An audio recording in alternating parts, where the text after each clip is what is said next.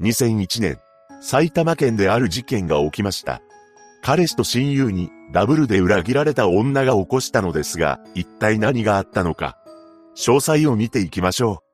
う。後に本件を起こすこととなるカナダ智子は埼玉県で出生します。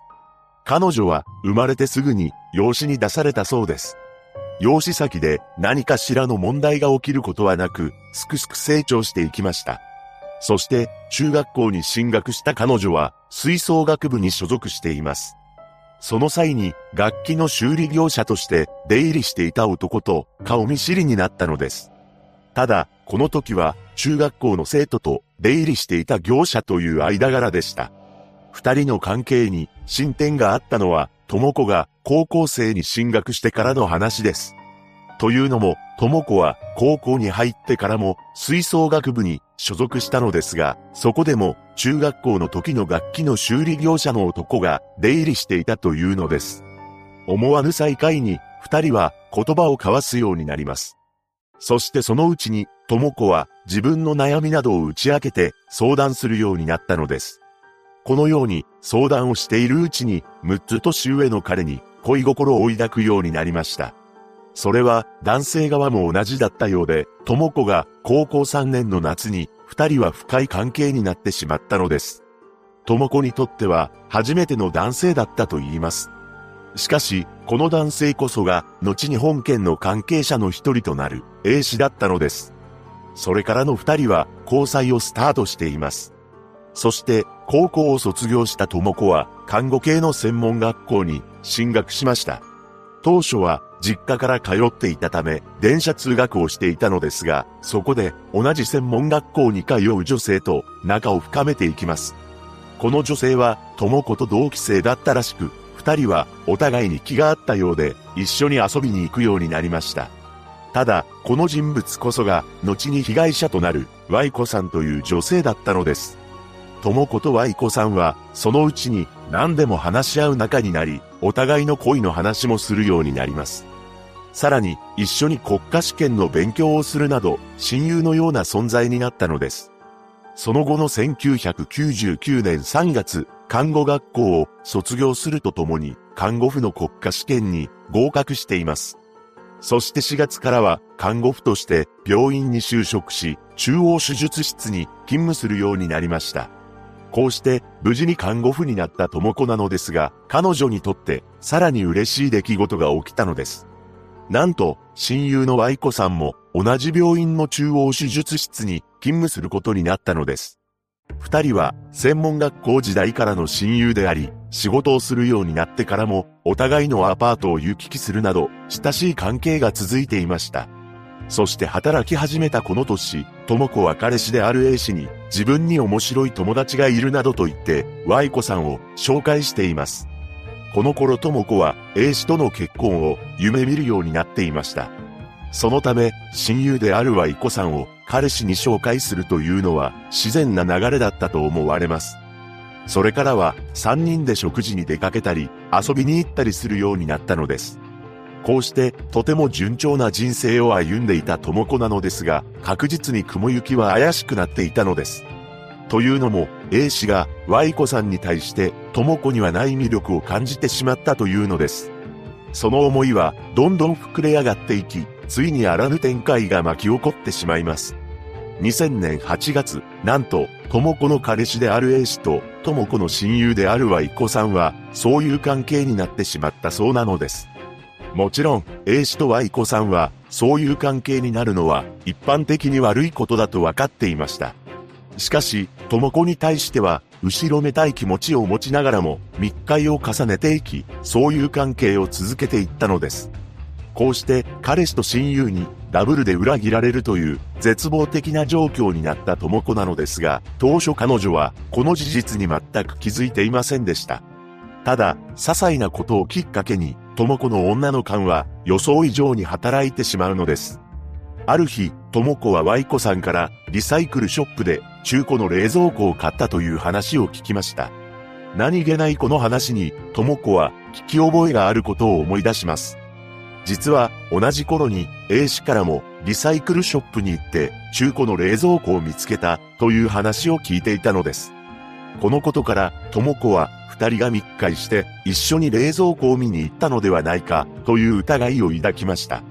さらに、智子の疑念を強める出来事が発生します。何でも A 氏のアパートに行くと洗濯物がきちんと畳まれていたそうなのです。これに何かがおかしいと悟った智子はやってはいけないことをしてしまいます。それは彼氏の携帯電話を盗み見るというものでした。案の定 A 氏が Y 子さんに送ったメールの中には選択をしてほしいという内容のものが残っていたのです。この事実に智子は疑念を強めていきます。そして12月に入ってから、Y 子さんに何気なく尋ねるふりをして、次の言葉を投げかけたのです。Y 子ちゃんは、私の彼氏のアパートの鍵を持っているんじゃないの？このように聞いたところ、なんと、Y 子さんは A 氏のアパートの鍵を差し出してきたのです。こうして、二人が密会していたことを知った智子は、ショックを受けました。智子はいても立ってもいられなくなり、A 氏にも問いただしたのです。しかし、A 氏は Y 子さんに頼まれて鍵を貸しただけだと言い繕って Y 子さんとの交際を強く否定しました。これを聞いた智子はそれ以上 A 氏を問いただすことはしなかったそうです。なぜなら A 氏が自分に隠れて親友と浮気しているということを信じたくなかったからです。それとともに追求しすぎて A 氏に嫌われたくないという思いもありました。そのため、智子は自分で浮気の証拠を見つけてやろうと考えたのです。ここから浮気の証拠探しが始まります。翌年の2001年1月に入ると、智子は動き出しました。まず、智子は事前に連絡をせずに A 氏のアパートに出向いたのです。そしてアパートの前に着くと、これからあなたのところに行くね、と伝え、部屋を訪れようとしました。すると A 氏が部屋から出てきたのですが、智子が中に入ろうとすると A 氏が立ちはだかって部屋に入れてくれなかったのです。これに不安を募らせる智子ですが、この時は引き下がりました。そして後日、A 氏が不在の時に彼の部屋を訪れ、帰りを待っていたところ、あるものが目に入ってきます。それは、智子がクリスマスのプレゼントとして A 氏に送ったデジタルカメラでした。ここからとモコは、またもやってはいけないことをしてしまうのです。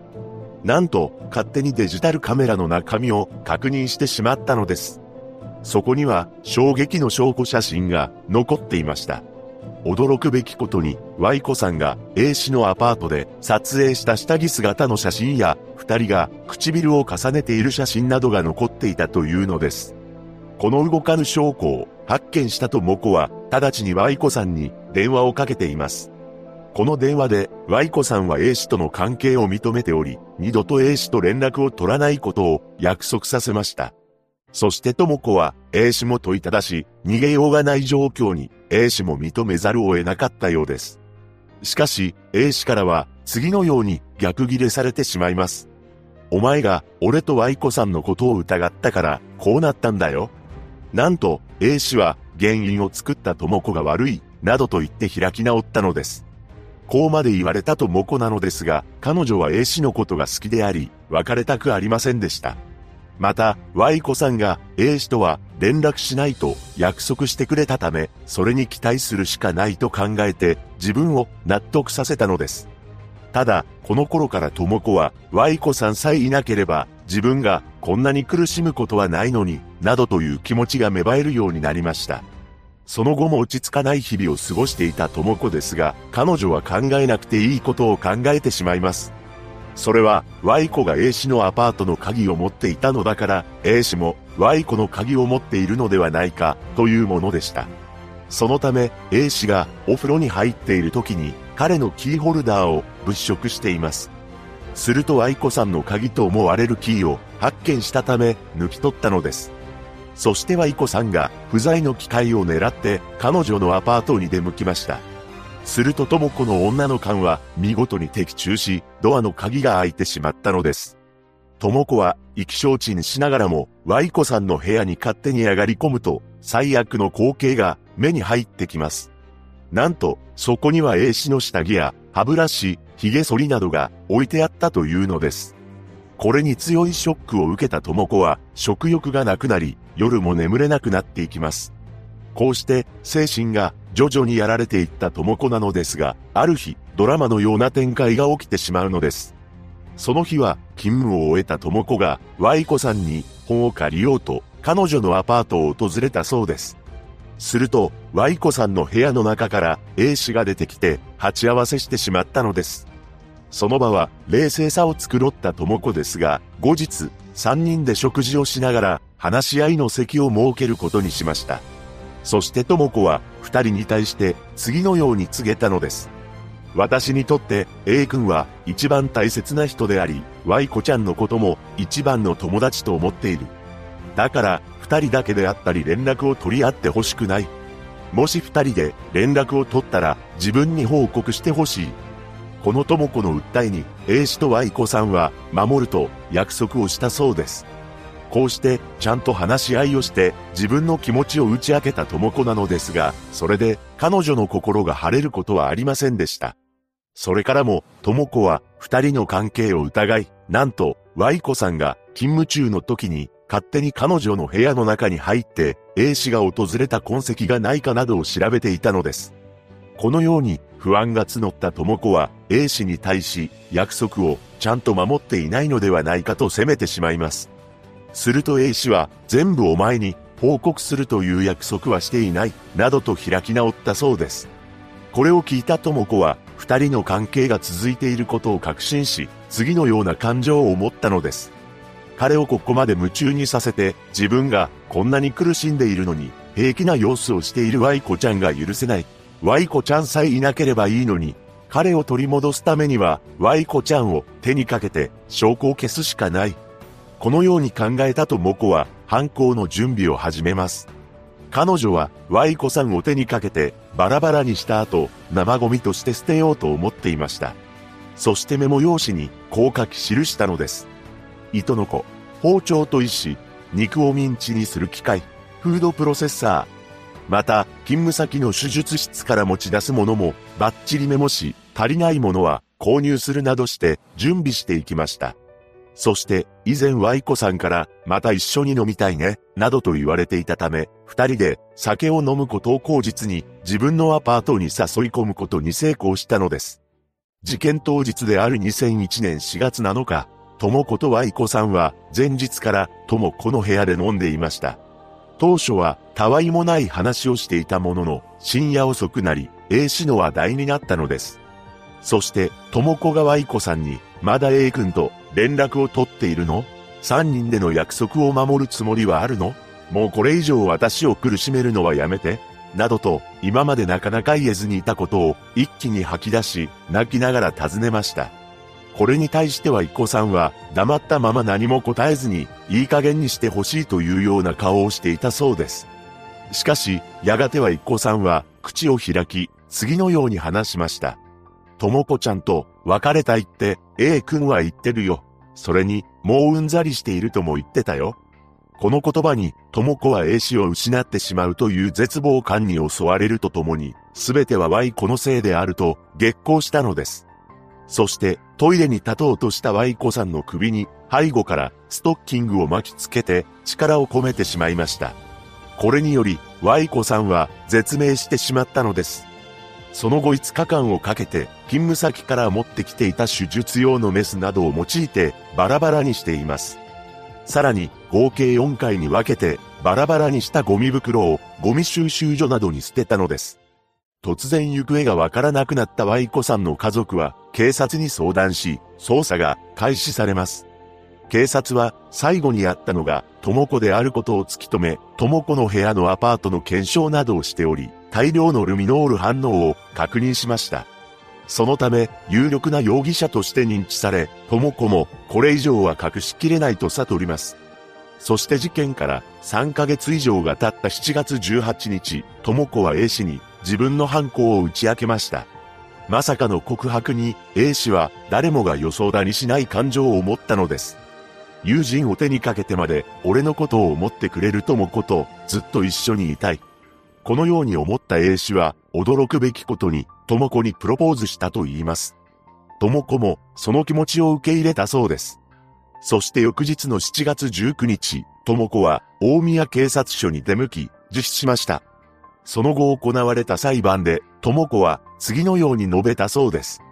髪の毛一本での葬儀は、ご遺族にどれほどの心痛だったか、私は極刑を望みます。